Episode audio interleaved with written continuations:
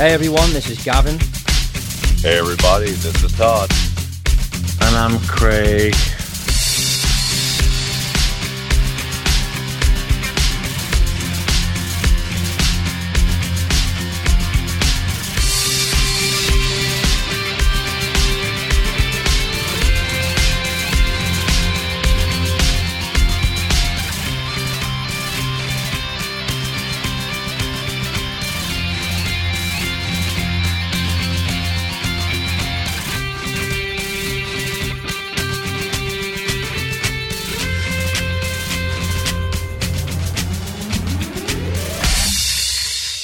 Hey everyone, welcome to episode 115 of the Majors Mess Hall podcast.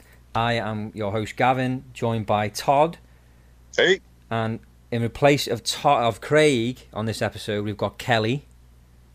Hello.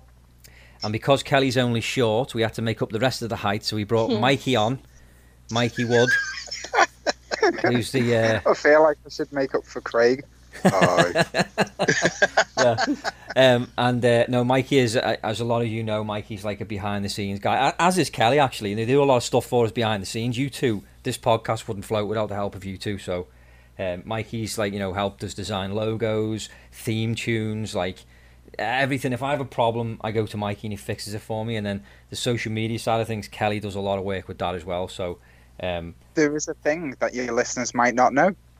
Yeah, That I am literally the voice of 98.7. Yeah, that yeah, that, that's it. Some people actually think thought or thought that it was me singing the old uh, Majors Mess Hall theme tune because they know I'm a singer, but that wasn't me. That was Mikey. No, it's yeah, yeah. I've literally done it. no vocals for any of that stuff. Yeah, even that, even the dum on the new one, that's you.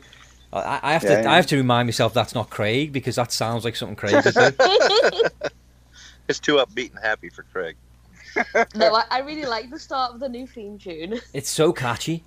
Yeah. Like that da da dum da dum. Like that. That is just the that's the best thing about it. I love like singing quartets, so that kind of reminds me of that. Yeah. So I was like, yes, when he sent me that. An a cappella version of that would be really cool, wouldn't it? and that's not me. That's not me trying to hint. I'm just saying it would be cool. Well, there's four of us. We could do a barbershop quartet. Yeah, you're the bass. We've got that sorted. You're We know- definitely your voice bass. is so Obviously, deep. yes. Do-dum, do-dum. You have to be in tune, Todd. Don't worry about that. I can tune it afterwards. It's all in post production. Don't worry. yeah, exactly. The hilarious thing about my voice, though, is it sounds totally different. And Gavin can tell you this. It sounds totally different in person than it does recorded or over Yeah, any does. type of device. It's even deeper. it's a lot deeper and more like a rich tone, but it, it gets lost in recording equipment because, of course, I do this from my iPhone 11, you know, big studio production here. So um, it loses a lot of the, the texture and quality. So if you ever Yeah. hear me talk in person, you'd be like, whoa, it would be a shock to you. Yeah. you high pitched. Yeah. No, he's saying it's deep. It's actually deeper. It's it, it's crazy. So you got, like, No, It is. It's even it deeper. can't be deeper. Barry I White, sound like one of the fucking Oak tones. Bridge boys. Sing. It's funny, with Mikey mentioned there that he, he can pitch correct and stuff like that, which he's done for us before. Because as you know, you know in some of the older, you know, in the earlier days, we did songs. We did two songs and we recorded where I, we all sang a lead line. And uh, yeah, Mary's Prayer was the first one, and then we did uh, Life is a Roller Coaster. But for Mary's Prayer, um, Scott couldn't sing any of his parts because he, he was that, he was that out of tune and just flat as a witch's tit. That we, we, we needed we needed something, so I, I, that's when I came to Mikey and I was like, I don't know what to do here because I can't, I don't want to take the part off him because he can, he's quite easily agitated and I don't want to upset him. And um, and uh, I, I I told Mikey and he did pitch correction on that bit, and I mean he sounds like a fucking robot on the track, but at least he's in key, That's so the thing. that's the It main was thing. it was a particular nightmare, actually. It's Just the voice of Stephen Hawking. Couldn't Do you know what surprises me is how much Craig can actually hold a tune. Craig's all right, yeah. Yeah, yeah. Craig's not too yeah, bad. he is. I think I offended him though when I told him that he sounded like a muppet. Who sounds like a muppet? Craig does. He's like, if I only had a green tree to live on. I love you, Craig, but like I used to be a church altar boy. Yeah, he does. Okay, yeah. I took it too far. Okay. As I normally do. Um, yeah. So, so anyway, on this episode, we do have an interview, which is a pre-record we did with um, a wonderful actor called Robert Catrini. And Robert has been in so many awesome movies. Like he was in that much stuff that when we were doing our research on him, we had to just pick what what stuff we wanted to talk to him about because he's done that much stuff. So some of the things that he's done, he, he was in the GI Joe film, um, GI Joe Re- Retaliation. He was in that movie. Um, he's in the the most recent film Birds of Prey, the Harley Quinn movie. He's in that one as well. And um, I would say most most famously, he's in the uh, the Jack Reacher two film, which is a, a Tom Cruise movie. Um, of course, Jack Reacher one being the first instalment, and he's in the second one, but he's alongside Tom Cruise. So what we're going to do is, well, before we go into the interview, I'm going to play a clip of one of the scenes of him and Tom talking. And I think that if you haven't seen that movie, just listening to the audio of this this clip I'm going to show you will probably make you want to see it because it's a fantastic movie, and um, he's just wonderful in it. So yeah, so we had him on, we had a chat with him, and uh, what a nice guy. So what we'll do is we're going to go through to that right now, and uh, and then after that we'll just we'll we'll have a chat and catch up um, after the interview. So this is our this is a clip now taken from Jack Reacher 2, and it's a scene between Tom Cruise's character and Robert Catrini's character, and then following that is going to be the interview with Robert. So here we go. Colonel, you're the assigned counsel for Major Susan Turner. I'm Jack Reacher, former commander of the 110th. I was wondering when you were going to show up. Major Turner requested under no circumstances are you to be granted visitation privileges. Why would she say that? Maybe she read your file. Anti-authority, anti-social. Anti-lawyer. Deadbeat dead. Excuse me. says here you never paid child support. I'm not a father. A woman named Candace Dutton begs to differ. She contacted the Army seeking compensation for her daughter. Samantha Dutton. She's 15 now. It's a mistake. They usually are. Mother's got two priors uh, prostitution, possession. The kid's been in and out of foster care her whole life. Any feelings about that? About foster care? Life sucks. I meant the kid. I don't have a kid. I never heard of Candace Dutton. I'm here about Major Turner. What evidence do they have? A hard drive containing classified information found at Major Turner's residence. The inference being she's selling secrets. And that's it. What do you want? A picture of her wearing a burqa, having drinks with the Taliban? What did she tell you? Can't talk to her until tomorrow. Public safety exception. And you accepted that. Where'd you get your law degree? No. It's possible you were once a good lawyer, Colonel. But what I see is a tired lifer who'll do anything not to endanger his pension. Let me know when you remember what that uniform stands for. Hey Robert, Hi. how's it going? Uh, it's going well. Um, Excellent. Just, uh, making sure my Skype is set up and that I, uh, I'm not screwing up anything uh, technologically on my end. Well, it sounds good on this end. Oh, that's great. How are you guys doing? Excellent. So let me just let you know you're speaking to at the moment. You're talking to me. Um, my name is Gavin, and I am obviously from the UK, but I'm living in Nova Scotia, Canada. Um, Oh, that- okay. that's where I'm calling from. And uh, my co-hosts on the line are we've got Kelly, who's she's back in the UK, Okay. Hi, Robert. Hi. and uh, we've What- got we've got Todd, who's in the states. He's in Maine. Oh. Okay. Hello, sir. How are you? Hi. I'm this doing is- well. This is an Good. international call. This is what we do basically. Like we are, we host the show from different parts of the world, and yeah, it's kind of fun. Oh, fantastic. Fantastic. Well, thank you. Uh, thanks for the opportunity. Much appreciated. Yeah, it means a lot to us as well that you've, you've given us your time to to have a chat with you.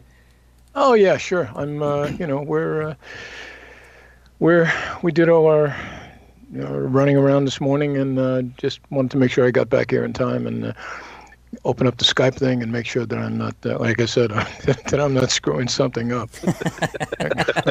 You know, you, you can leave That's the, actually- you can leave the screwing up to us because we make mistakes all the time. So oh, hey, you know, hey, w- listen, we you don't want to start comparing mistakes with me. Okay? no, we've we've been doing this podcast for like four years now, and, and a couple of times, only a few times, we've actually recorded interviews with people, and the the machine hasn't been recording, which it is recording now. I can confirm that, but it has happened in the past where it hasn't recorded, or it's only recorded one side of the conversation, which happens to be the person we're talking to, and it's not recorded me. So then I've had to play the interview back and literally act out what I think I said at the time, and you know, kudos to me. I think I did a good job, but it's uh, yeah, it's it's I make mistakes all the time, so. Oh, yeah, it, yeah. it was a fun endeavor when we had to do that a couple times. It, I remember those. yeah. yeah, it's it's uh, in in a way it's almost like doing ADR. You know, you get called in. That's year exactly what it's like, the- yeah. Yeah, the film is done. Your character's gone. You're done X amount of projects since, and then you get called in for ADR, and you have to stand there and watch yourself on the screen Yeah.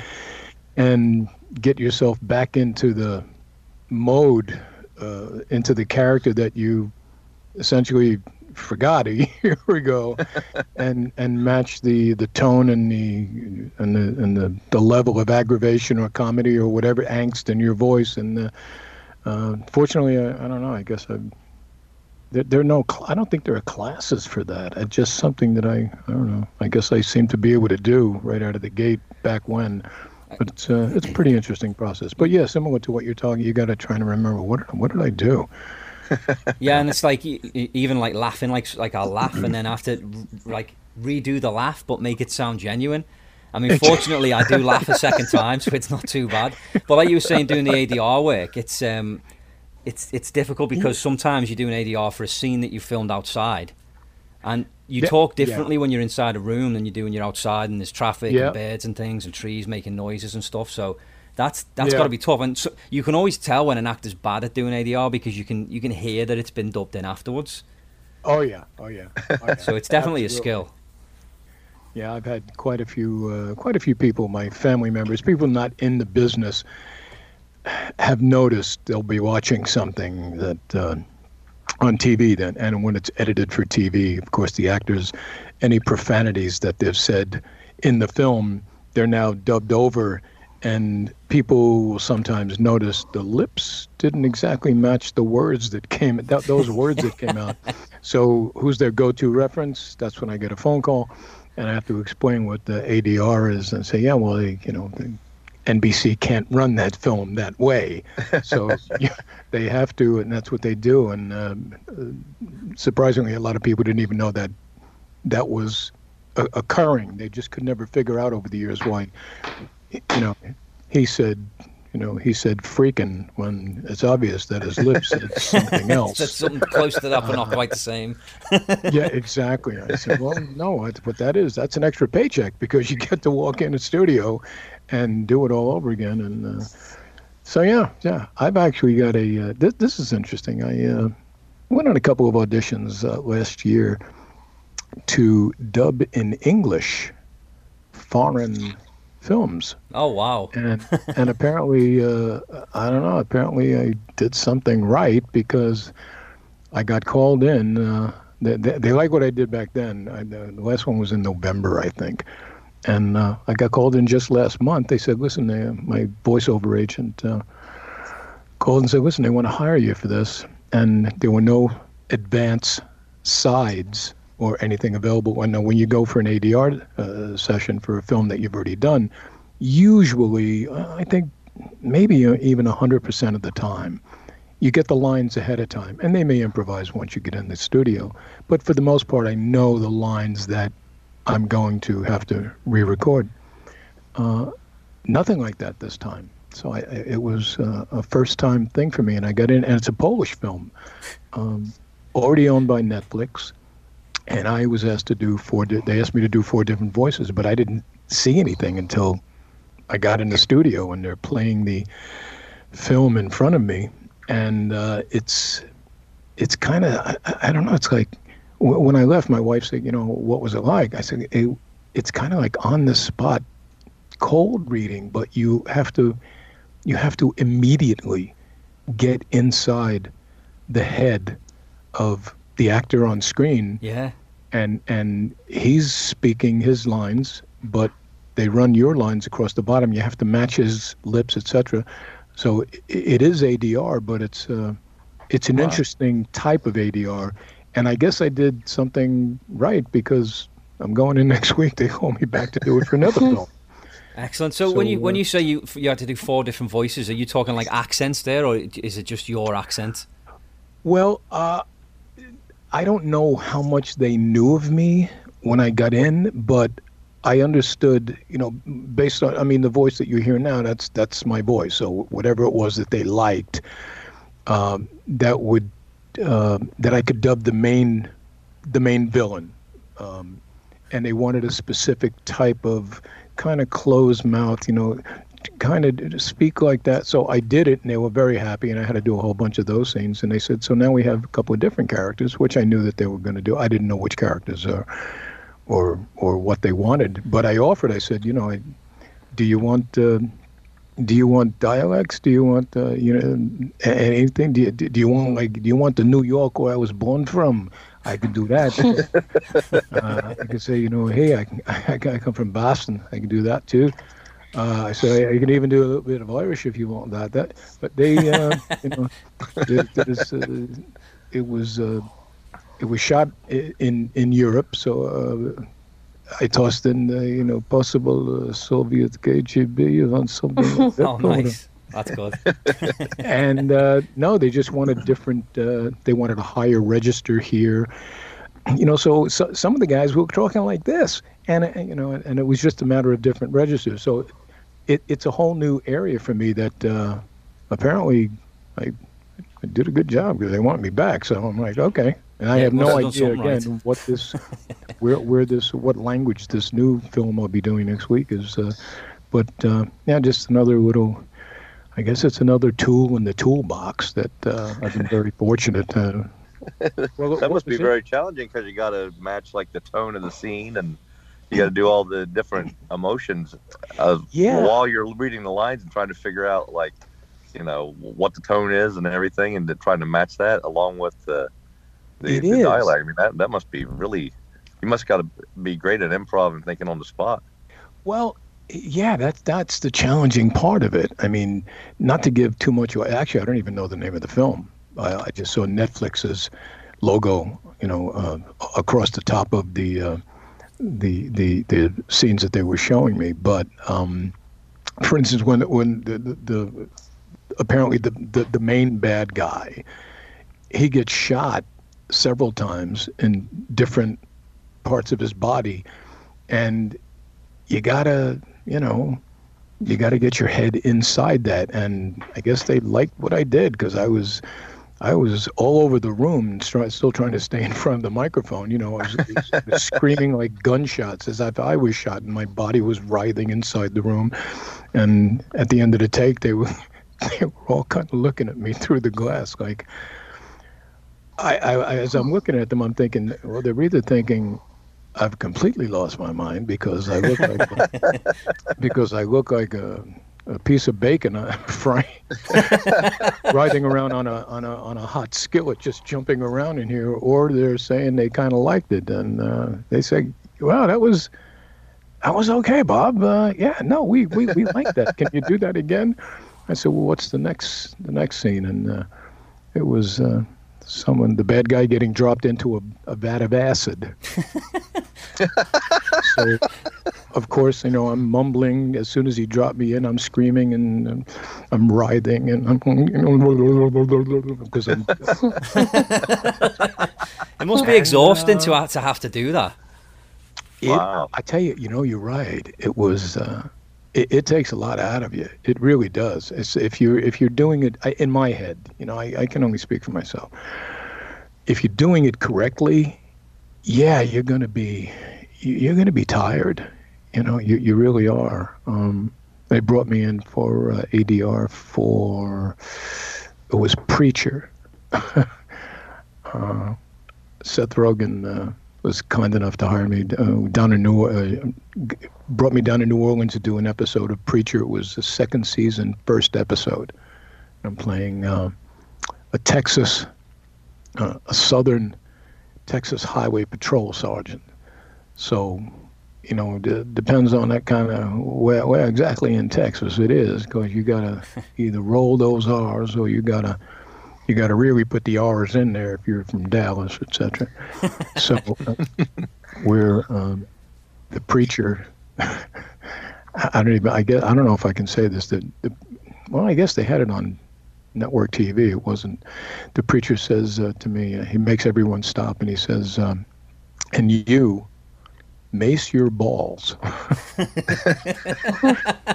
and I had to take the mace out of my little mace holster inside, and unzip and put the mace inside, and my face looked like it was going to explode. you know, pushing all the pressure to the head.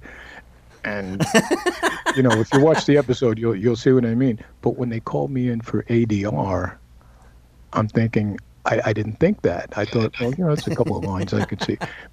When I get in, I did the couple of lines, and they said, "So, listen, uh, Rob, uh, you know that scene where you had a with the mace?" I said, "Yeah." Um, could you do that again and like hold it as long as you can?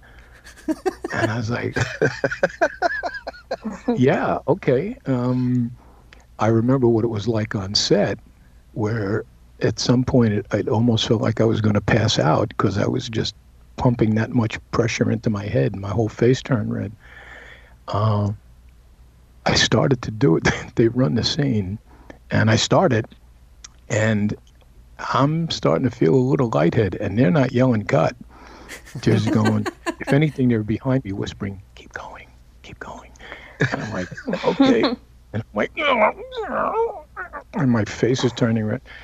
I did one, and it was tiring. And they said, can, you do another one? I said, yeah. I, but, um, Just but play it if you don't mind, I need that chair. I brought the chair over, not to sit down. I said, I need, I really need to hold on to the back of the chair because, um, just so you know, there's a chance I might go down because because uh, I'll, I'm, I'll do whatever I need to do to get this in the can. But um, the pressure on the inside of my head, I, I need to. Uh, I'm gonna have to hold my. And I did. I did it. Uh, it was like a full 60 seconds. Wow, that's dedication. And I yeah, I felt like I was starting to get lightheaded, but I just kept going and going. And at the end of that, uh, I did actually sit down for a couple of minutes before I did any other one because it was. Uh, but Wow. you know, it was all fun. Well, that was one of my questions. Actually, was about. I've noticed watching a lot of your scenes that you've done, you you tend to get shot and injured a lot, and you, you, you have to act out being in pain. Now, to me, like I, I've I've done a little bit of acting, not very much, but trying to act as if you're in pain when obviously you're not is extremely difficult. What is it? Because you're really good at it. So, what? How do you get into that frame of mind? Because not everybody can do it. Like some people you can tell it's it's fake, but you genuinely seem in pain. Yeah, um, it's wow. How can I explain that?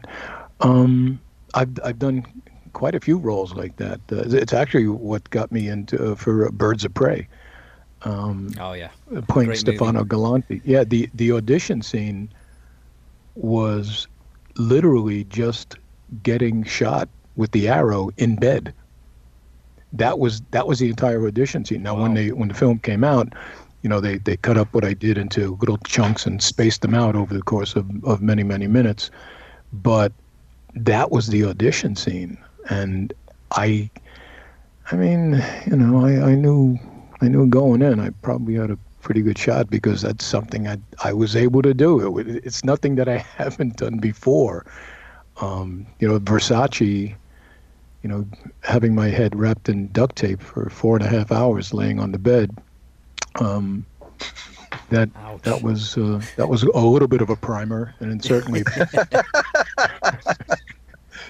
yeah, Versace was interesting because um, I, I didn't know how long I was uh, I was wrapped in in tape. My my wife actually told me it was uh, about four and a half hours, wow, uh, and, and I knew that they were time. moving cameras and whatnot around. And uh, the stunt coordinator, I, I, I don't believe he really even left the, the left side of the bed.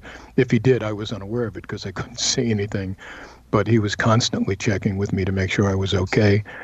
And of course, you know, you're laying on the bed in your skivvies and uh, uh, you're, you're you're hearing muffled, you know, okay, Rob, we go, ta, ta, ta," and they're hearing the same thing from me so what was uh, what was interesting was um, I, I uh, every now and then I'll get a touch of vertigo. Um, but I'm laying there and uh, they're they're communicating with me and my, my asking me. I'm hearing it through the tape. You know, are everything okay? And give the thumbs up. And uh, every now and then it would be a double. You know, everything really okay? And then I'll give them double, double thumbs up. And I'm laying there, and at one point um, we're going through scenes, and and I, I feel you know uh, Darren Criss, who played uh, the assassin, Darren is jumping on top of me, and he's and he's holding my hands because I'm I'm struggling and whatnot. Uh, and then I'm laying there quietly waiting for whatever it is they're going to tell me to do next, and I start to feel the last meal that I had is possibly coming back to visit me. Uh, not in the restroom type of way that we would normally think. It's coming back up. Oh no. and I'm laying there and I get this touch of a little bit of vertigo and I'm like, "Oh my god, I'm I'm go- I'm going to drown in my own vomit. Holy crap." And I just uh, the the uh, danger signal was uh, the uh, American football uh, referee two hands in the air, you know, goal. And I bolt off the side of the bed people were immediately by my side and um, had uh, scissors and were cutting off the duct tape from the, from behind me. And as soon as they pulled the tape off, you know, I, I blurted out something that I'm going to throw up, and they got a pail and. I tossed a little bit of lunch, and uh, then it was um, it was a 45 minute yeah 45 minute mandatory break for me, which I did not want to take. I said no, I'm ready to go back. Uh, they didn't want to hear anything like that. They, the, the, the, the, the box lot nurse, I guess, medic, uh, and they called her and she comes in wheeling her, you know, little carry on, looks like a carry on for, you know, an airplane flight. And she's got oxygen. I was like, no, I, I, no, guys, I'm, I'm fine. I'm, I'm fine. I don't need any of that. But they did make me take a break before I went back. So, uh, but yeah, I, I don't know. I have a it's it's kind of a running joke in uh, my circle. That's funny. Was there any um, one movie in particular that attracted you to acting in the first place? Well, funny you say that. I, I don't know if it was any one particular film, but um, back in my teens, I had read uh, one of Stanislavski's books. And I had always been interested in, in that. And it was something that, this is the very bizarre part of my career, I guess. It was something that I always wanted to do, but I just never said anything to anyone. I mean, literally never said anything. Uh, living in New York, I actually went to the actor's studio and, you know, stood outside and looked up the steps, uh, you know, but I, I didn't know at that time that it, they didn't it didn't cost anything. All you had to do was audition. And my dad died when I was 10, so my mom had uh, had to raise four boys. Um, wow. With, with, you know, with the help of uh, her sisters and my grandmother uh, in the Bed-Stuy section of Brooklyn. I don't know if you're familiar with that. Um, it's still one of the today. It's still one of the worst slums in the country. Um, and I was born uh, and raised in Ward Seven in Bed-Stuy so I, I never even mentioned anything like that my what potential aspirations I had because we didn't have any money. I mean, just the way it was. The only way I was able to go to uh, St. Francis Prep uh, High School uh, was a partial scholarship, but uh, only due to uh, my mom's sisters, my aunts, who were able to uh, come up with the rest of the money for me to go to St. Francis and get the education that I did there. So I was in bands. I've been a musician all my life, and I was in in and out of different bands that we played around the Bronx, and etc. And uh, also, you know, I worked in uh, delicatessens all over Long Island. Okay. So, uh, you know, primarily, even though I'm half Sicilian, half Irish, uh, never worked in an Italian deli. There were always German delis. For, for and I learned a lot about uh, delicatessens in the food business. And eventually, my wife and I, uh, we decided to uh, leave New York and uh, went down to South Florida. and opened up our own deli. Wow. And it was there one night. We we closed the store and we went to one of those one of those uh, uh, cheap movie theaters where a film would, uh, after six months running, you know, it goes into the dollar theater. And those were really the only ones open at the time down there. By the time we'd close our store, and we're in the we're in the theater one night, and um, Steven Seagal movie is on called Out for Justice. Nice. And here's Steve, and here's Steve, and he's supposed to be like a New York City detective, and I'm like, oh my God, I'm sitting sitting in the seats, and this is so bad. I'm from Brooklyn, and I don't even speak like that. but um, at the beginning of the film, um, a name came up on the screen. Uh, one of the front cards, I didn't even know they were called front cards at the time, but a name came up, and I blurted it out because I knew that name.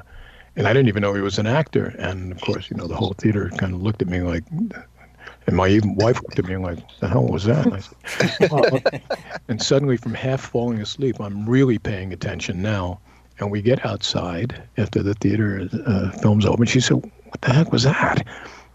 And uh, for the first time ever in my life, and Peg and I had already been together, you know, like 12, 13 years, whatever. Uh, I just said, what would you say if I wanted to change careers and become an actor? Well, she didn't even. Uh, she didn't She looked like you were crazy. no, no, no, no. She she didn't even bat an eye. She thought about it maybe for five seconds and said, "I, I think it'd be great. I really Wow. do. But what would you do?" And I said, "I I don't know. I have to." Uh, I, I have to train, and you know we, and here we are. We know we moved. We moved across the country to open up a business and et cetera. Put all our money into it. So there was this girl working for us called Teresa. Teresa was. Uh, Teresa wasn't even a hippie. You know, Teresa was a beatnik, like pre-hippie. before before hip the, the word hippie back in the '60s became fashionable, Teresa was before that. And uh, uh, I said, you know, if if anybody would know any of those theater people, I bet you it's Teresa. And, uh, went in the next day and said, listen, so uh, Teresa, uh, you know anybody? Oh yeah, yeah, yeah, boss, I do. Yeah, my brother, he knows, uh, you know, a lot of very, uh, a lot of theater people, and uh, I'll get a name for you. Uh, a couple of days went by, and she comes in and says, boss, I got a name for you. Hands me a, uh, a slip of paper, and it was for the, uh, the name was Gilda Pianelli, uh, University Center for the Performing Arts, and she came highly recommended. So I called up and. Went down, audited a class. I walk in. There's five women in that particular class, five females and me, and uh, in comes this little, this little package of dynamite with a beret. Looked like she came straight out of like the west side of, of, of Greenwich Village. You know, I mean, literally looked like a, a village person. And says, uh, "Hi, you know, I'm uh, I'm Gigi. Who are you?" I said, "Yeah, I'm uh, Bob Catrini. Here to order a class." okay, you know, sit down. And uh, she puts all the ladies up there on the stage individually and uh, goes through what she called uh, tonight's class is going to be called a, uh, a coffin monologue. And she puts all of them up there. And then she says, uh, okay, uh, Bob, you're up. I said, oh, no, I'm. I'm just here to look. I'm not. I'm not. I, hey, I don't. I who? She said, "Well, not in my class. Get up there." And uh, and I did. And uh, she put me through my paces and asked me a couple of questions. And when she finally had me at the emotional point, she turns out she wanted me. She had me go through uh, the, the the the lesson was uh, there's a coffin in front of you. It's either someone who has passed and you did not get get a chance to say things to them that you really should have said, or it's somebody who has not yet passed, and there are things you need to say to them, and um, get that in your head. And I'm going to walk you through some questions, and as soon as I have you where I want you, I'm going to say scene, and you're going to recite "Mary Had a Little Lamb." Wow. The words, are, the words are going to have nothing at all to do with what you're feeling at that point. And uh, so the class was over, and she came over to me, and uh, she said, "I don't know what it is that you do in your life." And I said, "Well, I, I own a delicatessen." She said, well, "She said, whatever it is you're doing, if you give this up, you're a fool, because you're Wow. natural for this." And I started studying with her for two, uh, twice a week for two years, and uh, and then she uh, and then she threw me out of class. I come in one night and uh, she says, uh, as the class is over, she said, "Stick around, I want to talk to you." And uh, sat me down in the office. She said, uh, "I don't want you to come back." I said, uh, "What are you talking about?" She says, uh, "If anybody in this school has a shot, they're making it. It's you." Wow. Oh, Next well, time- she had a lot of confidence in you then. Yeah, she did.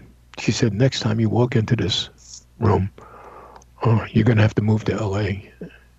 And if you haven't realized that yet, know it now because that's what's going to happen. Next time you walk into this room, um, you're going to have a resume that everybody else is going to be envious of. And uh, She's Yeah. not wrong. yeah, that's that's the way. Just looking at some of the things you've been in, it's amazing how many things you've actually been in. It's just looking back yeah. from from. I've, uh, I've been very blessed. I, I have been Yeah. truly, truly blessed. I, I, I, I really have, and I, I, I give thanks for. I give thanks for those blessings every day, and uh, there's no way I could ever have done it without Peg. You know, uh, Yeah, we've was- been together. I was going to Yeah, ask you about your wife. years. Forty-one years is amazing. Um, like because I listened to another podcast that you'd done as well. Which let me just quote what that was called. It was the Brooklyn Buddha podcast with Jimmy Dell. Oh, uh, Jimmy Delaval, yeah. Yeah, that that's Jimmy Delaval. That's it. Yeah. Uh, so I listened to that one, and you you speak very highly of your wife, and and she pay, she obviously played a key part as well, and you she supported you from from right from day one, and like you know told you to go and do it, and and uh, yeah, I just wondered like what is the like if you could give anybody any advice like what's what's the secret to what you guys have because it's like 41 years and you are you clearly adore your wife so much it's uh, I, I it's do. pretty special I, um, anyone, I, I, I don't, you know, uh, I, I've always said, well, I, I make, first of all, Peg's been on probably 98% of the sets that I've been on. And um, I, you know, I joke about it to the first, uh, second ADs. I say, she's my crew. This is my entourage. but, but once people get to know her for about 10 minutes, uh, a couple of years ago, I switched that to, uh, the only reason anybody hires me is because everybody loves Peg. and all my friends, when they heard me say that, said, "You know, he's absolutely right. We don't even like you. We actually like Peg." I said, "Well, thank you very much." It's no, she is. Um, any, uh, you know, anytime anybody pays me a compliment about anything that I do in this business, I, I just tell them to go over and, you know, she's the reason. We were living on the East Coast. I had to come out here to um, um, Los Angeles. I had never been to Los Angeles before. And um, Peg, because of the health of her father and her job, etc., was not ready to come out at that time, but I needed to come. And uh, she was, I mean, I, I, I'll never forget the image of her standing on the front deck of the house as I pulled out to drive across the country. And, you know, she was in tears. But she told me, she said, go out and, you know, set up the, uh, get the career going and I'll come out as soon as, you know, as I can. And uh, that, I, I came out and I rented a room in uh, a condo, uh, an upstairs bedroom in a room uh, in a condo in uh, North Hollywood. Um, that statement of hers turned into we saw each other once a year for five years. wow. Um, and drove my mother crazy. I mean, my mother, my mother was on the phone every other day. You know, what, are you doing? This is ridiculous. How can you? You're separate. I said, Mom, Mom, we're not separated, but we're not separated. I'm just, you know. And as soon as I came out here, um, I, I started working, and started building up the career. And uh, once a year, Peg would come out for a week. Um, I went back to the East Coast. I think it was once, maybe maybe twice, but other than that, it was just phone calls. And Wow. um, then she was finally able to come out. I crossed the California border on October 1st, 1998. Um, and she was finally able to come out here in October, I believe it was 1990, uh, no, 2003 rather. So, yeah, you know, when I, you know, everybody sacrifices something to get what they want. But when I hear other actors say, no, I sacrificed a lot, I say, really? Let me tell you what I sacrificed. Yeah, that's amazing. Because like this is all before when when like you know the internet was like really big with Facebook and you know and and Sky, even Skype and things like that. Like this is back when it was it was just phone calls. I mean, I I I'm away from my my parents and my brother and my grandfather and stuff like that, and it's difficult. But having Skype, you know, and you'll be able to see them. It's so much easier than like what you say. You know, just via a phone. That That's that you're- so yeah. hard. You're exactly right. I mean, the technology, that even the ones we're using right now for this, uh, really didn't exist back then. Yeah. and it was it was a phone call. That was that was it. Uh, you, it was a voice. Um, there were no uh, at that time. Cell phones didn't even have uh, cameras in them. You know. Yeah, it's Um, true. Yeah. yeah, the the iPhone hadn't even come out yet. So uh, that's the technology you know we're talking about. So you know, once she came out here, it was um, she's I I could not I could not possibly do it without her, and uh, uh, so you know, there it is. I uh, she's she's everything. She's my life. So yeah. That's that's so lovely. I think I think that what people can take from from what you and Peg have is um, is just the supporting each other essentially because she was and still is such a massive support to you and what you do. Oh, yeah. I'm sure you are equally for her as well. And Oh, e- yeah. even that long distance as well. I know this from because my wife's Canadian, which is why I'm living here now. We did the whole long distance thing for a few years before she moved to England and then we moved here. And we we truly believe that doing that and having the long distance relationship has made us so much stronger than we would have been had we not have done that. That's what we believe anyway. I'm sure you guys Yeah. are exactly the same as well. Well, uh, you know, you're you're you were in the same, uh, essentially the same situation that we were in. Um, if you can make it through that, I mean, really, you know, that's that's a trial by fire. I mean, if you can make it through that, then, as far as I'm concerned, I think as far as Peg's concerned, you know, the rest is a piece of cake. I mean, you know, Yeah, you know, definitely. uh, no question about it. I, I joke about this story when people say, I tell people, you know, everybody loves Peg. I said, okay, so when we were shooting Jack Reacher, uh, Tom Cruise could not possibly have treated us better. I was going to ask you. I was going to ask you about that actually. It, it was extraordinary. Um, we're out in um, Lafayette Square shooting the outdoor scene. And uh, this was on November 4th, I believe, uh, in 20, uh, 20, yeah, 2015. Um, um, Spectre, the Bond film, was about to come out that weekend. Oh yeah. So, in between takes, Tom comes over to me and he says, uh, puts his hand on my shoulder and he says, Hey, hey Rob, uh, you know, I'm having a private screening tonight. Spectre, uh, just a couple of us, you know, 10, 12 people. I rented a theater, you know, we, I'd like for you and Peg to come. And of course, you know, I'm looking around the other way and I'm saying, "You- sure you're, you're talking to me? Really? And, and he hits you with that Cruise smile and says, Of course, yes. And I looked over at Peg sitting in the in the video village, and I said, because I knew what effect it would have on her, and I said, "Would you, would you go over and tell her that yourself?" And again, he hit you with the Cruise smile because he knew exactly what I was saying. I said, he said, absolutely. so, Sid Swank, the uh, the uh, publicist, had told us, uh, listen, we we have the uh, the square locked up up to the sidewalk. On the other side of the sidewalk, across the street, all paparazzi. We have no control over that. So don't be surprised if you you know find your pictures somewhere online. Yada yada yada. I said, okay. I didn't think anything else of it. So Tom goes over, and uh, he tells Peg, and uh, we show up on the set the night. We go that night.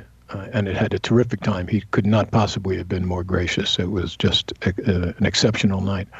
Next day, uh, Sid comes over and says, "So, uh, hey, did you uh, see your pictures online?" I'm like, "No." Whips out her iPad, and I think it was the I'm going to say the the London Daily Times. It, it was a, a British, a London newspaper, a Lon- London publication. Said, "Yeah, there are three pictures. There's uh, two of you, and there's one of Peg." And I'm like, "Really?" so, so if you picture the paparazzi across the street seeing the back of Peg's head and the back of the director's chair she's sitting in, and Cruise is standing in front of her. He's facing the camera and he's got his arm on her shoulder. That's the exact moment when he, he's telling her, and Peg looks up, and what she's saying is, Really? And he hits it with the crew smile in that photograph and says, Really? And I thought, of all the thousands of photographs that could possibly have been posted, what are the odds? So she kind of like a little bit of celebrity in her own right. That's Now, now, but but here's the kicker to the story.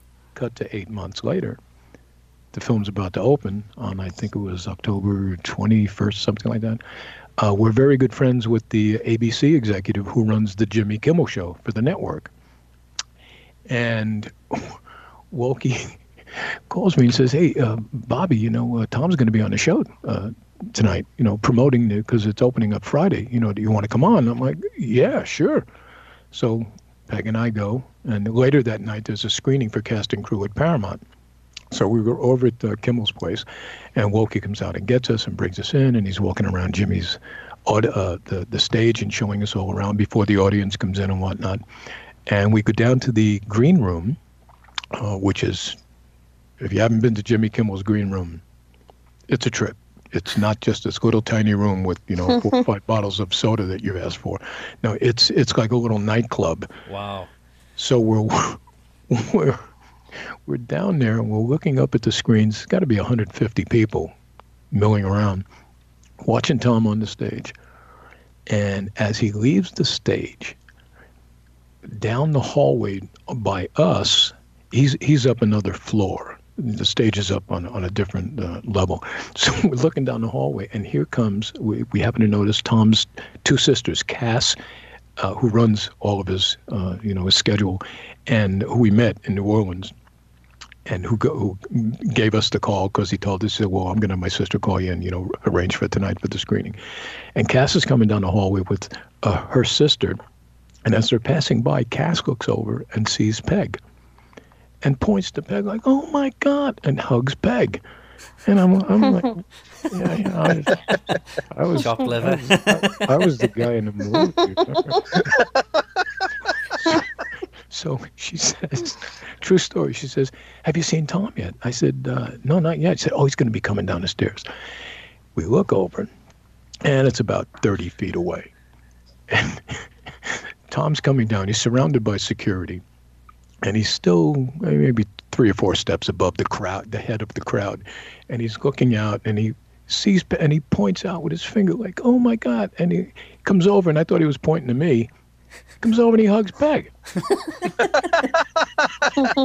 I'm like, what the hell? Oh, I, was, I was Colonel Markov. You remember me? But he hugs me and he said, you know, have you seen it yet? I said, no, we're on our way over to Paramount now. He said, you're going to love it. He said, great job. You know, thank you very much. But the whole point of the story to me is everybody hugged Peg. so we walked, we walked out of the, the Kimmel uh, building I thanked everybody who we needed to thank, and on our way over to Paramount, and I looked at her and I said, "I'm not kidding. I'm telling you, everybody loves you. This is why I get hired." She's the off-air star. oh, oh my God, Dave Rodriguez, who uh, has been a good friend for 12 years, uh, terrific career he's got dire- uh, directing TV. Um, he's always wanted to do it. We knew it before he was a, a, a solid tel- a television director. It turns out he was directing an episode of SWAT this past year. So uh, I. Uh, oh yeah, that's Shemar Moore's new show, isn't it? Yes, exactly. Shemar Moore's new show. And D Rod's done a couple of uh, episodes for them. so uh, you know, I, I gave him a shout, and uh, he says, "Yeah, yeah, I'm going to get you in the room." And uh, I booked the role, and I emailed the, sec- the second AD, and I said, "By the way, my wife will be with me tomorrow." He emailed the second AD emails me back and says, "The director said if your wife is going to be with, if Peg's going to be with you, she better damn well bring some of that carrot cake she's famous for."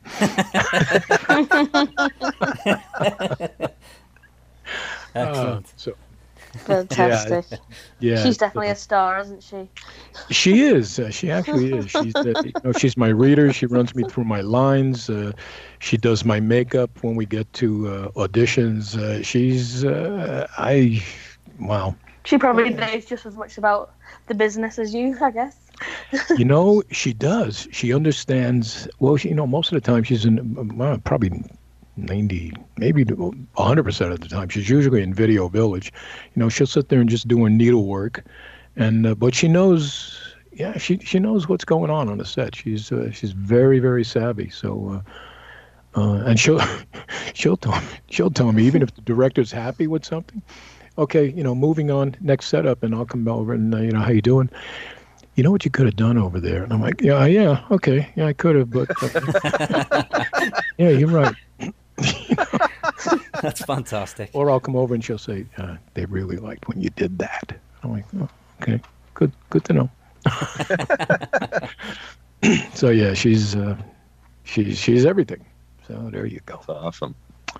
So That's- we, sorry, we've no, been go looking back at at some of your the TV series you've been on, and it's from NCIS to The Mentalist. But one that stood out for us because we're a big fans of the show is um your role on King of Queens. So I just wondered because a lot of your roles are quite serious, like you play wardens, judges, that kind of thing. I wondered what it was like to pull on your comedy side and working along someone as talented as Kevin James. Well, I'll tell you, Fern Orenstein uh, was the senior vice president of casting at CBS. Did a casting uh, uh, casting director workshop with her. Was it 2020? Probably ooh, 12 years ago. And um, a, f- a friend of mine, Carlos, uh, was sitting next to me in a room before Fern came in. He said, "Have you ever met her?" I said, "I I wouldn't know if she if she she could be in a room now. I have no idea what she looks like." anyway, she comes in, and the first hour of her workshop, she goes through headshots and explains to she holds them up one by one and explains what works for her, what doesn't. And she gets to mine and she says, "Oh, Robert, yes." Uh, holds mine up and says, "I know Robert very well." and of course, my friend next to me, his head rotates like Linda Blair in The Exorcist, and he says, "How does she? I thought you didn't know." I said, "I, I've never met her." Well, of course, it dawned on me immediately all the stuff that I'd done for CBS, everything had to go up and finally get her approval at some point, no matter which ah. casting office was doing it. And she said, I know Robert very well, love the headshot, yada, yada, yada. And she gives Carlos and I a comedy scene. And it's something that, you know, I, I've, I've done naturally. I've done Neil Simon on stage. I, you know, I, I, I was used to that, but nobody was submitting me for it she fell on the floor and she said, Robert, why aren't you being submitted for more? Co- why aren't there more comedy? Not submitted. Why aren't? There, why isn't there more comedy on your resume? I said because they don't submit me for that. I tell them to submit me for that, but I think when people look at my headshot, they don't think comedy. I don't, you know, I, they they just don't. And the couple of opportunities that I've had, like you said, King of Queens. Um, uh, last year the uh, the cool kids you know getting a chance to play with uh, David Alan Grier and vicki lawrence and marty mull uh, Oh wow. yeah it was it was fun but they for some reason they don't submit me or if they are submitting me i'm not uh, i'm not I, I don't appear to be the comedic guy even though i know i've got solid comedy chops so yeah, that was uh, interesting with Kevin James. When you go in to read, uh, at least back then anyway, um, back, uh, there were only you may or may not be aware of this. Uh, pretty much everything is is on tape with no producers in the room these days. NCIS, they're always in the room. Producers are there for every session, but for the most part, probably 99% of the auditions in town, you're on tape with the casting director or associate, and from there it goes to producers. You don't see anybody live in the room. But for King of Queens, Kevin was not only in the room for all the auditions, he sits right up front and leans Oh, wow. forward on the couch as if he's about to get off the, the, the seat. And he he's so close to you that he's actually looking up at you while you're you're reading with the casting director who usually sits next to him. So it, I mean, it it didn't intimidate me at all. I mean, not at, not at all. But uh, uh, when I when I did the scene, he just started laughing so much, and the whole room was laughing, and uh, it was it was good, and uh, you know, and we had a great time. But I would great love to do more comedy. I really would. Yeah, because you were you were great at that. I mean, that that role in particular that, that Kelly mentioned, because we're both big fans of King of Queens. It was it's Yeah. so good, and like the delivery of the lines was perfect. It was like it, the whole setup of him saying, "Oh, my father-in-law's like had a heart attack," and you're like, "I had a heart attack once. It ain't that bad." It was just perfect delivery of the lines. It's really really funny. So Well, that would have been cool if that character Sal had been in more episodes. Actually, I would have liked to have seen him in more. I uh, here's something I don't even know if I should say. I get called in for that um, about two hours ahead of time because casting. I, I knew that they wanted me to get the role. I, you could just tell whenever a casting director says, "Come and see me before the before you go into the audition." That's they uh, you know right away like they're they're pulling for you. Uh, I mean, they're pulling for you anyway. You know, they want every actor that walks in the room. They want they want to look good in front of the producers, and they've brought in the cream of the talent that they think is correct for this particular role, etc. So we go through the scene, and I did it exactly the way you saw it on uh, the final cut. And CD says, "No, no, no, no, no, don't, don't do that. Say, um, say it this way." Um, yeah, uh, I've had a heart ischemia. It ain't that bad. And just put everything together.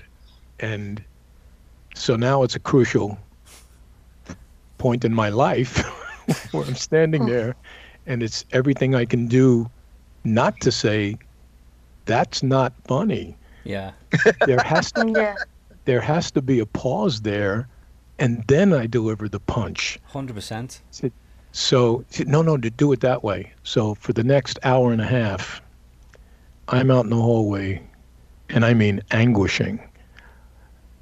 Who do I, who do I, what do I do? Do I listen to my own comedic chops, which I know is the correct way to do this, and risk never getting called to this office ever again?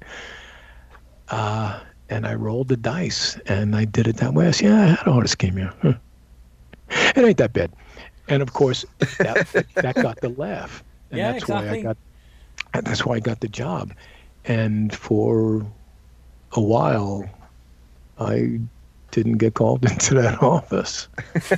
so yeah, you know, it's one of those.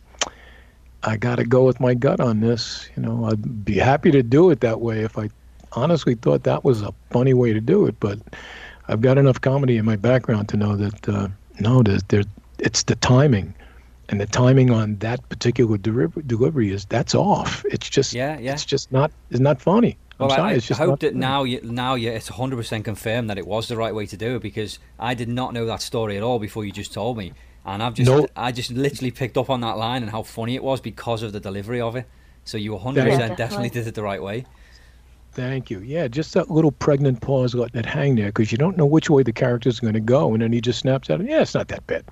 That that obviously it worked because everybody everybody in the room agreed. Next thing I know, I'm on I'm on the soundstage, but um, yeah, I you know I'm what can you say?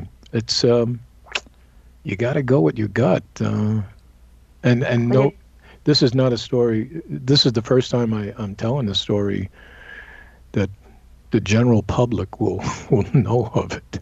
To tell you the truth, uh, yeah. It's Your only gut was something- right. Yeah, it's only something I've told you know to to friends privately, but uh, can't even believe I told you that just now. Oh my God! now I'll never end up in that office. Damn it! Can't believe that SOB told that story on. Damn it. Put his up on the do not hire. Uh, yeah, but uh, you know, I, I've just been, uh, I've been very, very fortunate and continue to be. So, you know, um, I used to run major events for uh, a major, major catering office uh, uh, company here in LA. Uh, ran the VIP floor section of the Governor's Ball for the Academy Awards for several years.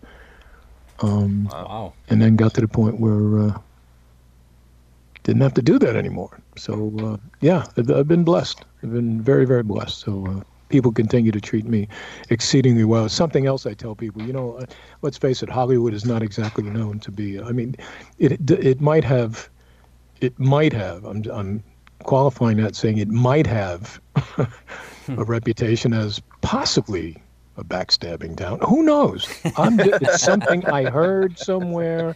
I'm not saying that's true. I heard it somewhere, but um, everyone has been in this in my entire career. Everyone has just been incredibly supportive.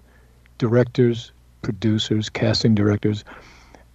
I have been treated so exceedingly well, and for that I. Uh, I'm I'm always thankful. So I've been fortunate. Thank God. Well, that's good. Yeah, That's awesome. yeah. And I'm dying. By the way, I'm dying to work in in uh, in the UK and and Europe, especially the UK. Uh, we we don't really watch uh, a lot of network TV as it's being broadcast. You know, we'll watch whatever on Hulu, etc. But uh, most of the stuff that we watch, Peg and I, is uh, um, it's all you know, Peaky Blinders. You know, Oh, yeah, yeah, Game, that's a Game of show. Thrones, Yeah. Broadchurch. Uh, Well, there's a there's a sitcom Luther. over there. Not not a sitcom, sorry, a um, a soap opera, and it's I don't know if you've ever seen it or heard of it, but it's called EastEnders. Yeah, exa- sure, East End, Okay, absolutely. Yeah, I'd love to see you in that. That'll be like one of the bad guys against Phil Mitchell. That that'll Yeah, be really cool. yeah. It's actually funny because listening to that other podcast you did, you talk about like uh, the fact you really um, like Gary Oldman, and you know, obviously as an actor, you think he's fantastic. His sister Sure. is actually in EastEnders and has been for years. Oh, I didn't even know that. Yeah, it's so random. I can't remember her name in real life, but she plays a character called Mo, and she's Oh, she's so funny in it as well. And they look the same. To look at them, you go, "Oh my god!" That you can totally tell they're related. Yeah, yeah, yeah. I, I did a movie in New Orleans a couple of years ago called Nola Circus, and Vas Blackwood flew in from London to do it, and I flew in from L.A. And just getting to know him on set, and I mentioned this. I said, you know, I, I I'm not sure what the process is uh, to get represented over there. And he gave me uh, the name of some uh, some managers and uh, some agents, and uh, I've been in touch. And I understand there's a a, sp- uh, um, a spotlight that I would have to join. I believe. Oh, it's called Spotlight. Um, oh yeah, yeah, that's right. Yeah, yeah.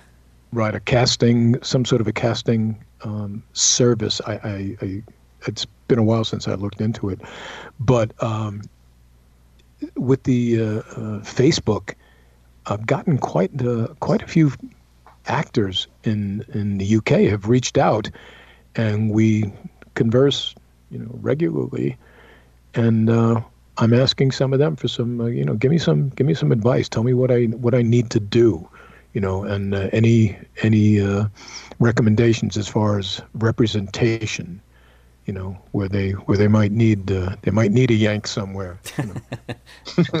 but uh, or you know, or somebody uh, somebody to do a Cockney or uh, you know Upper British. I uh, but I, I it's just one of those goals. I said no, Peg knows at this point I I want to work in the UK. I really do. Just yeah, that'd be uh, great to see you in some British shows. It really would. it's uh, I think the quality of the work is uh, it's just so extraordinary. Um, I, I'm envious. I'm truly envious of those actors that they get a chance to to partake in, in productions uh, as they do. It's just so yeah. Maybe one day. Yeah, well, you seem you seem like a man that when he wants something, he, he makes it happen. So I, I think it'll happen.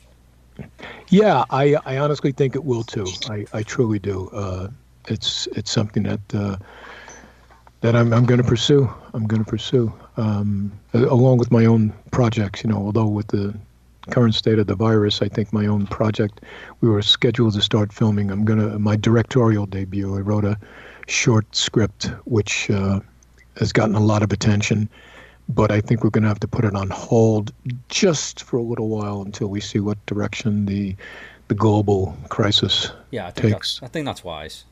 Yeah, yeah. It's not it's, cancelled. uh, it's just on hold. That's what I keep saying about you know everything that's been rescheduled. It's not cancelled. It's just been you know just left for now. Exactly, exactly. Just uh, whatever safety measures uh, need to be put into place just to uh, hopefully control the spread until they get a better handle on it. But uh, you know, at some point, everything hopefully will be back to normal, and I can.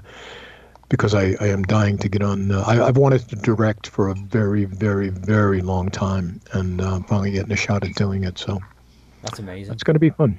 Yeah, it's going to be fun. So we are going to wrap up our uh, uh, interview with you now. Um, but just Okay. before we go, where can people find you on social media?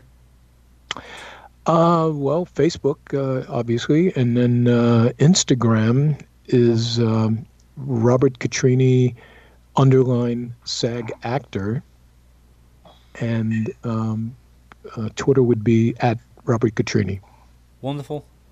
Yeah, and your followers, absolutely.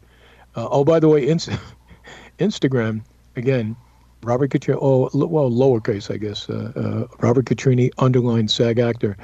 There is a. It's unbelievable. I get a call. I get a phone call from my. I know you're gonna wrap this up. I get a phone call last year from a friend of mine. Says, uh, "Bob, what are you? Uh, what's this government grant you're hawking?" I said, what, "What? What are you talking about?" government grant. He says, "Yeah, you contacted me. You you want me to buy some government information?" I said, "I I have no idea what you're talking about." Somebody, some some nefarious individual,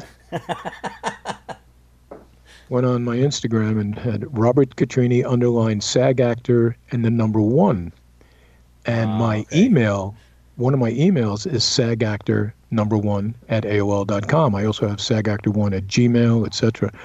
So he, this, I'm guessing it's a he, copied all my photos, all my personal information, created this, this ghost site, and then, then you know, pirated my friend list and was reaching out to all my friends. I said, no, if it has the number one there, it's not me. It's, that's not me. And I had it took a couple of days. I was calling. I was getting phone calls. Bob, what what government grant? I'm like, oh no, not another one. so I contacted Instagram, and they did not take it down. He's Wow. he's still running around. So I think that means you've made it, though. When somebody cl- like clones, pretends to be you, I think that means you've made it. oh oh yeah. Well, It's the ultimate flattery. it, it, that uh, th- there's another piece of ultimate flattery. When when this ends, all of you can freely Google my name and then put Robert Catrini net worth, because that was another that was another eye opener. I, I got another phone call said Bob, uh, we didn't know you were worth 83 million. I said, what? They said, Google. I, said, I happened to be sitting in front of my Mac and I Googled it, and there's a variety of of websites. And I go on. One said I was worth 24 million. It's got all my pictures on it, pictures with Peg, my my resume, uh, uh, uh, uh, you know, biographical information says worth 24 million. Another one said in 2019, I earned 83 million. I'm like, and and I couldn't, I don't, I didn't understand it because I don't understand. Like my friends were saying, well, why would they do that? I said, I'm asking the same question. Why? How is it that they're whoever's doing this would intend to monetize it? Because it's all false. Yeah. What what are they doing that is is putting money in their pocket? Why would they sit down and do go through all this effort to create this page and this illusion? How are they making money from that? Because I don't get it. But yeah, if you Google it, I'm worth anywhere between 142 million and uh, 24 million. So there you go. Um, my my wife has, my wife has no knowledge of this money.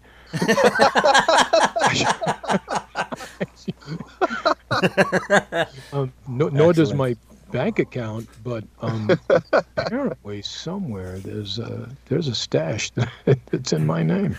oh well. Anyway, there- hopefully you Some find it residual one day. checks coming then. Oh yeah, yeah, yeah. I'd like to see the residual checks. Uh, you know, reflect a little bit of that too. But, uh, but guys, this has been a lot of fun. Thank you so so so much. No, t- thank you so Yes, much for thank coming on. you. It's been an absolute pleasure talking to you, and we can't wait to see what's next for you. Uh, thank you, thank you very much. Where uh, so where can I find this uh, when it's uh, done and, and and up?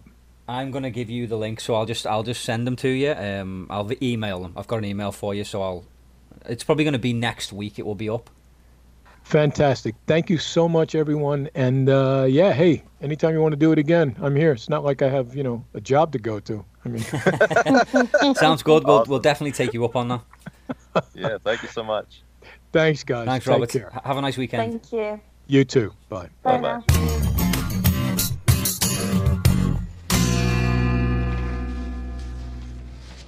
Uh, pint of lemon ices, please. We're closed. You know what? And we're headed right back out as soon as you hook us up with some ices. Lemmy-oni oni oh. Buddy, do me a favor. I already Z'd out the register. You already Z'd out the register. Hang on, okay, would you please? Look, he- he- here's the deal. There's an old man who used to come to this place when he was a kid, and eating these lemon ices was the one bright spot in his whole rotten childhood. That man is lying in a bed right now in a hospital with a heart ischemia. That's right, a heart ischemia. what do you say, friend, huh? Come on. I had a heart ischemia. It ain't that bad. There you go. There was our interview there with Robert Catrini. I mean, what a nice guy was he. Oh, you're so nice. Thank you. For, thank you for jumping in there, Cal. Well, I had some technical issues in my studio for a second. I'm. I was waiting for Todd. But Was no, the it, it was a co-host? I phenomenal was fellow. That's what oh, happened during the interview, Todd, when I was. I left a gap for you. Gavin left a gap for me, and no one spoke. Yeah. Well, it's one of those things. I was trying to wait for the perfect moment, and I'd be like a pause, pause. I'm like, and then as I was ready to go, like somebody else was speaking, I'd be like, "Fuck, I missed it." So it's like I had to Yeah. wait for it to come around again. Yeah. So I. I Instead, all you created was an edit moment. Yes. yes. yeah. Very much So well, I was, I was like, I was, I was asking a lot of questions, and then I thought well, I'm going to keep quiet now. And Todd had said something to him, and he and he responded to Todd, and I thought, oh, Todd's going to follow it up with something now.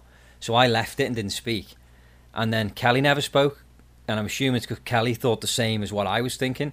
And Todd never spoke, so it was like dead. It was just dead air. And, oh shit! So like, we just jumped straight back in, and it was fine. Well, in future And reference, he then, asked if the you leave those opportunities, I'm going to fucking fire away rapid fire like a goddamn Uzi. Then. Well, that's pro- well, that, no, no, no. That's, that's probably a really good idea because I was talking to you before about this, and the thing is, like, with the interviews, when I, me and Scott used to do the interviews, we'd do it where we both have Right. our phones and then we text each other. Okay, you ask the next question because it's difficult when you're not in the same room, and it worked really well because he'd, he'd ask a question and or maybe he'd ask three questions and then he'd go, okay, your turn now, and then I'd go, okay, right. So I'd have my question. So then when our guest had finished speaking, I would. It just flowed.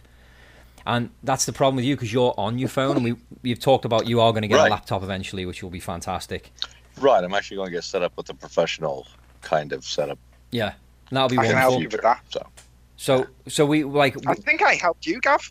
I think I, I helped you with like back in the very very early days probably when this was mainly just. Uh, I think you like episode one or two or three, yeah. and you were like, "I need some equipment." No, well, like, that was it. th- Those early days, that was literally just.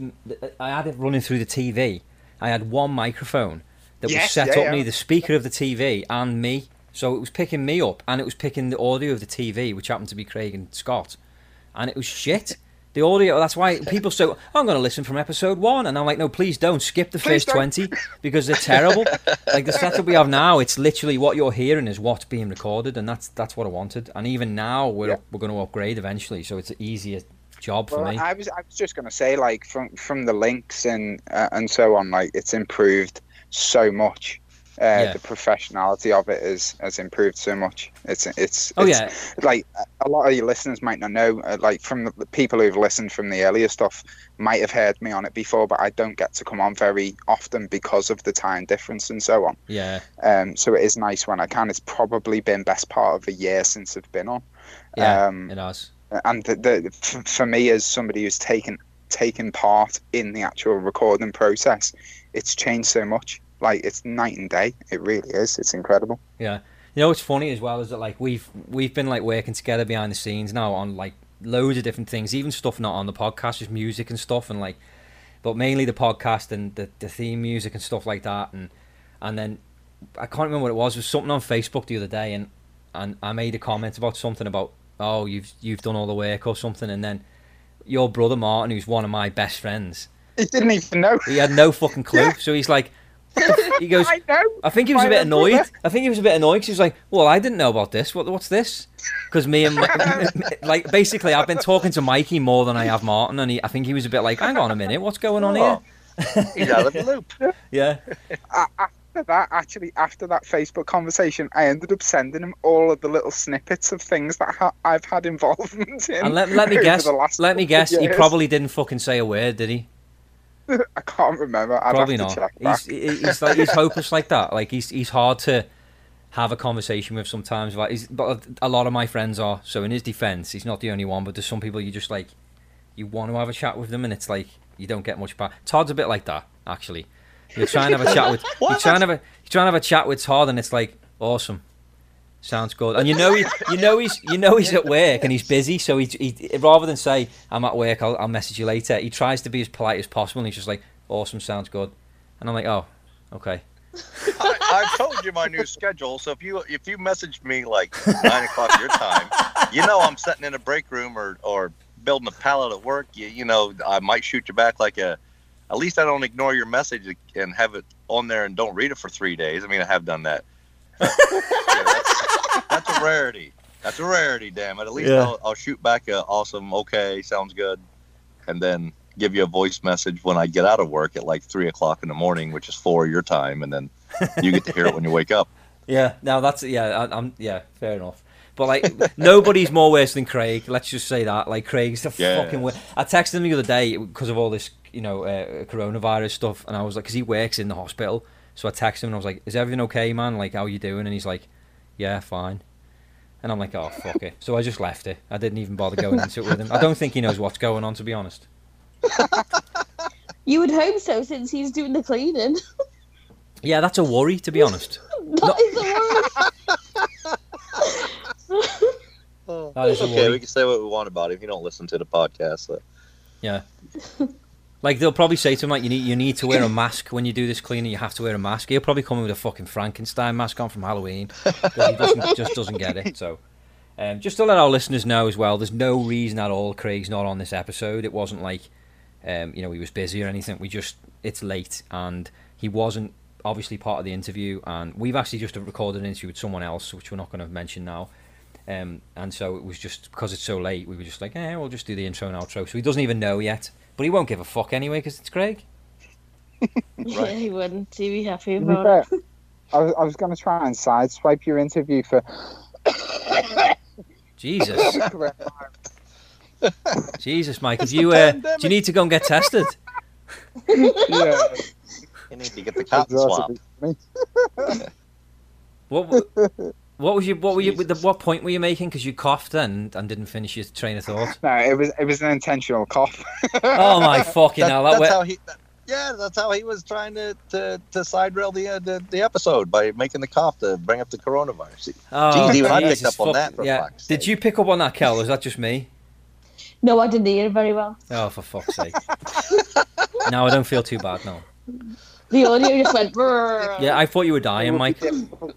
It would be genuinely difficult to record this episode without mentioning it. Yeah, I know. Well, that's Yeah, the thing. gotta Like, talk about it. But our guests are mentioning it, like you know, Robert touched on it there in the episode, and our guest we just recorded with tonight mentioned it as well. So it's just that you can't. It's it's unavoidable, basically. It's fucking everywhere. So are you on lockdown, Todd? I hope it's not fucking everywhere.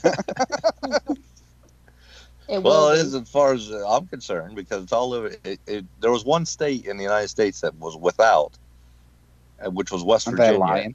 And then they recently had their first confirmed case because somebody from a neighboring state, which is on pretty much lockdown, got cabin fever and said, "Fuck this, we're going to West Virginia to do some shopping," and took it across the state line and infected people in West Virginia because that's how smart people are in the states. Instead of doing what they should, which is you know stay away from people, stay local, don't spread it. Now they get cabin fever and say, "Well, Jesus, gas prices are low. Let's fill up the tank and see where it takes us." And the next thing you know, you're infecting like 50 people across three counties, and it's like you fucking idiot. Stay at home. Yeah. That's just my rant. They're saying um, petrol pumps are spreading it as well now. That's a whole new thing. Well, it makes sense, There's- doesn't it? You put, I just Yeah. think everybody should be wearing disposable gloves. We just need to just keep wearing fucking take them off. As soon as you touch something, take them off, throw them away, put another pair on. I know it's At waste, least one. It's not on. Be, be like Michael Jackson, wear at least one glove, and Well, yeah, use that like- glove to touch everything. You know, when you're done, dispose of it, and you know. we I don't really Well, want. I don't really want to talk about what he used to touch with the one glove on. Jesus. Well, he's. I'm not saying dispose of crucial evidence against your future case. I'm saying dispose of possible contamination. So we're all panic buying loo rolls here and pasta and all that. And now, because of the pubs have all been closed, everyone's panic buying booze. Why are all the people in the states panic buying um, guns and stuff? I don't Because it's an it's an American thing. You can't take our guns from us, God damn it! And also, and it's what are you gonna do with it? Yeah, well, it's it's the one industry that's booming during everything else is sh- fucking tanking in the economy, but everybody's running out and buying guns because they think it's going to be some apocalyptic thing that I might not have shit paper, but I got a gun so I can take my neighbor's shit paper. It's like you know, I'll take it by force, by God. That tickled me. I was like, what? What are they doing with all these guns? yeah, it's an it's an American Second Amendment thing. I don't get it either because I don't like guns, but. Not that I'm against guns. I always put that out there because as soon as I say that, people are like, "Oh, you fucking liberal." I'm not a liberal. I'm just saying, me personally, I don't see the point of having a gun. I think they're loud and obnoxious, but that's just me. I know. if you want to have a goddamn AK-47 and blow up a pumpkin in your backyard, it's America. fucking do it. But it ain't for me. Yeah. So, one thing I don't understand about too is like here they're instituting like a curfew and like shorter hours, like businesses like big box stores who used to be open from like say 6 a.m. to midnight. Now they say by eight o'clock you have to shut down and you can't open again until this time.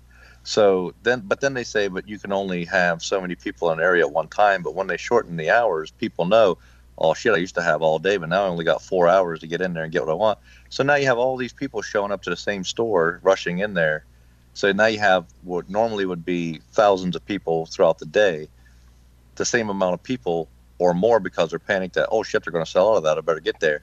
So you're actually making the situation worse by having more people come in at a shorter amount of time Yeah. and be more, you know, condensed. And so it's ridiculous. In some states, they've even brought in the National Guard, like to stand at the, the fucking door and say, we can only let 50 people in at a time to shop. So they count off 50, let them in, and then they got to wait. When two people come out, they send two more in. And it's like, uh, have we really got to that? That you act- actually have to have like the fucking military tell you that you can go in and buy your fucking shit paper? Like, Jesus, it's scary. it is It's not that way here yet, but it's going to get to that point. Yeah, yeah, it's uh, it's not good. So, on a lighter note, um, is Kelly still there, or did she disappear? No, I'm still here. I'm just Oh, okay. not Still sober for a, for a second. Oh, all right. I know it's unlike me. Uh, no, I was just making sure you were there. So yeah, no, we we can uh, we'll we'll curve this conversation. You like what I Yeah, did I- there? Curve, flatten the curve on Sure, this conversation. Flatten Um, the curve. We we can we can wrap it up anyway. I mean, there's there's not a hell of a lot of stuff to report. Just to give out our normal information, which is our, our website, majorsmesshall.com. Mikey, while you're on, that needs to we need to do something with that because, um, as you know, right now there's photographs of, of people on there that are no longer associated with the podcast. So yeah, we just need to update it, and we can't do. A, this is the problem: is we can't do a current photo shoot because Craig isn't coming to Canada anytime soon, and and you know Todd will, but you know obviously once all this shit sorted out, but. Um, There's no photo shoot, so we're limited to what we can replace those pictures with. You can always send shit over to me, and I'll I'll do some magic. Um, you know, Yeah, let's try and do that. them Let's, together, making them Okay. look look uh, like you're actually together. yeah, we'll try and do that. Yeah, we'll take some more headshots. the other headshots thing and then is as well is putting it out to your listeners. Like, you know, what do you want to see on the website as well? yeah, true enough. Yeah, Yeah. yeah, Yeah. that's a good idea. Ask him now. Yeah, what what do you want to see on the I- I website, am- guys? Let us know. Exactly. Yeah. You know, I'm here to. Uh, I work typically behind the scenes. You might hear from me once a year, um, but what do you want to see on the website? And if and if there's enough input about what you'd like to see on the website, I'll fucking build it. Like, Yeah, it's we'll no get it done. Um, Awesome. Okay. Also, also our Instagram page is uh, Mess Hall Podcast or at Mess Hall Podcast is our Instagram. Follow us on there. Our Twitter is at Majors Mess Hall. Give us a follow on there. Facebook page, just search Majors Mess Hall. We've got over fourteen thousand followers on there now, which is mind blowing. Uh, and our- awesome. our- the, the important one is the Patreon page. So if you go to patreon.com forward slash Majors Mess Hall, that will take you to our Patreon page, and you can become one of our patrons. Um, and what we've decided we're going to start doing, and the first episode's already gone out, which Mikey helped create a special theme tune for that one. It's the uh, WhatsApp with Majors Mess Hall, and it's basically it's a side project podcast that we've started doing. That it's just a podcast made up of our WhatsApp voice messages between the three of us, so me, Todd, and Craig. And uh, the first episode seems to be doing quite well. Our patrons on there enjoying it, and uh, they're eager for the next one. So we are working on the next one and uh, we probably put that out in a month or so. Um, but yeah, if you want to, if you want to get that exclusive con- content, then just go to uh, the Patreon page uh, and sign up to become one of our patrons. Um, but yeah, uh, that pretty much concludes our episode there. I want to say a big thank you to Robert Catrini for coming on again. Um, he said that he wanted to come back on again one day soon. So yeah, well, I definitely have him back on. It was it was lovely. It was a Absolutely. He was a really nice guy, wasn't he? He was, And yeah. he's done a Yeah. lot- and Very there's loads of things we didn't actually talk about with him that that Loads would be stuff. quite interesting to, to like talk to him about again. Well, that's the thing. Like I said, he's done that much stuff that the three of us just literally made a list of the things we wanted to talk to him about, and we just didn't get through even through all that because there's just so much. And he's a very chatty person, which just makes our job easier. That um, yeah, it was just it was a piece of cake talking to him. So, thank you very much, Robert, for coming on. And uh, yeah, I look forward to talking to you again. So, thanks everyone for listening. I want to say thank you to Mikey for stepping in and having a chat with us, and mainly for all the help that he has given us and is continuing to give us, because uh, it just means so much to us. We'd be lost without you. And, uh, Appreciate it. and obviously, Kelly, thank you very much for helping us out with these interviews. Um, you're a natural at it, as me and me, I'm sure Todd can agree when I say that. You are, you're a natural Yes. at doing No, these she, interviews. she does fit in well. Last couple of episodes I've listened to, like, yeah, it's, it's quite natural and quite good. She fits in well. Yeah, there you go. See, I, There I enjoy doing the interviews. To be honest, it's fun. right. Anyway, let's uh, let's wrap this episode up. So, has anybody got anything else to add before we wrap it? It's always good to wrap it, especially in these times. Okay, I got don't I got it that time, Mike. But no, just thanks for listening and uh, appreciate the love and support. And uh, take care of yourselves And each other. And, and each other. Jerry Springer. Okay, anyway, so we are going to wrap it up now. So, yeah, thank you very much Yes. for listening to episode 105. Sorry, no, what 105? 115. One, one, yeah, 115, 115. and uh, we'll see you for 116, which is coming up soon. Alrighty. Take it easy, Take guys. care. See Bye. you later. Bye, everyone.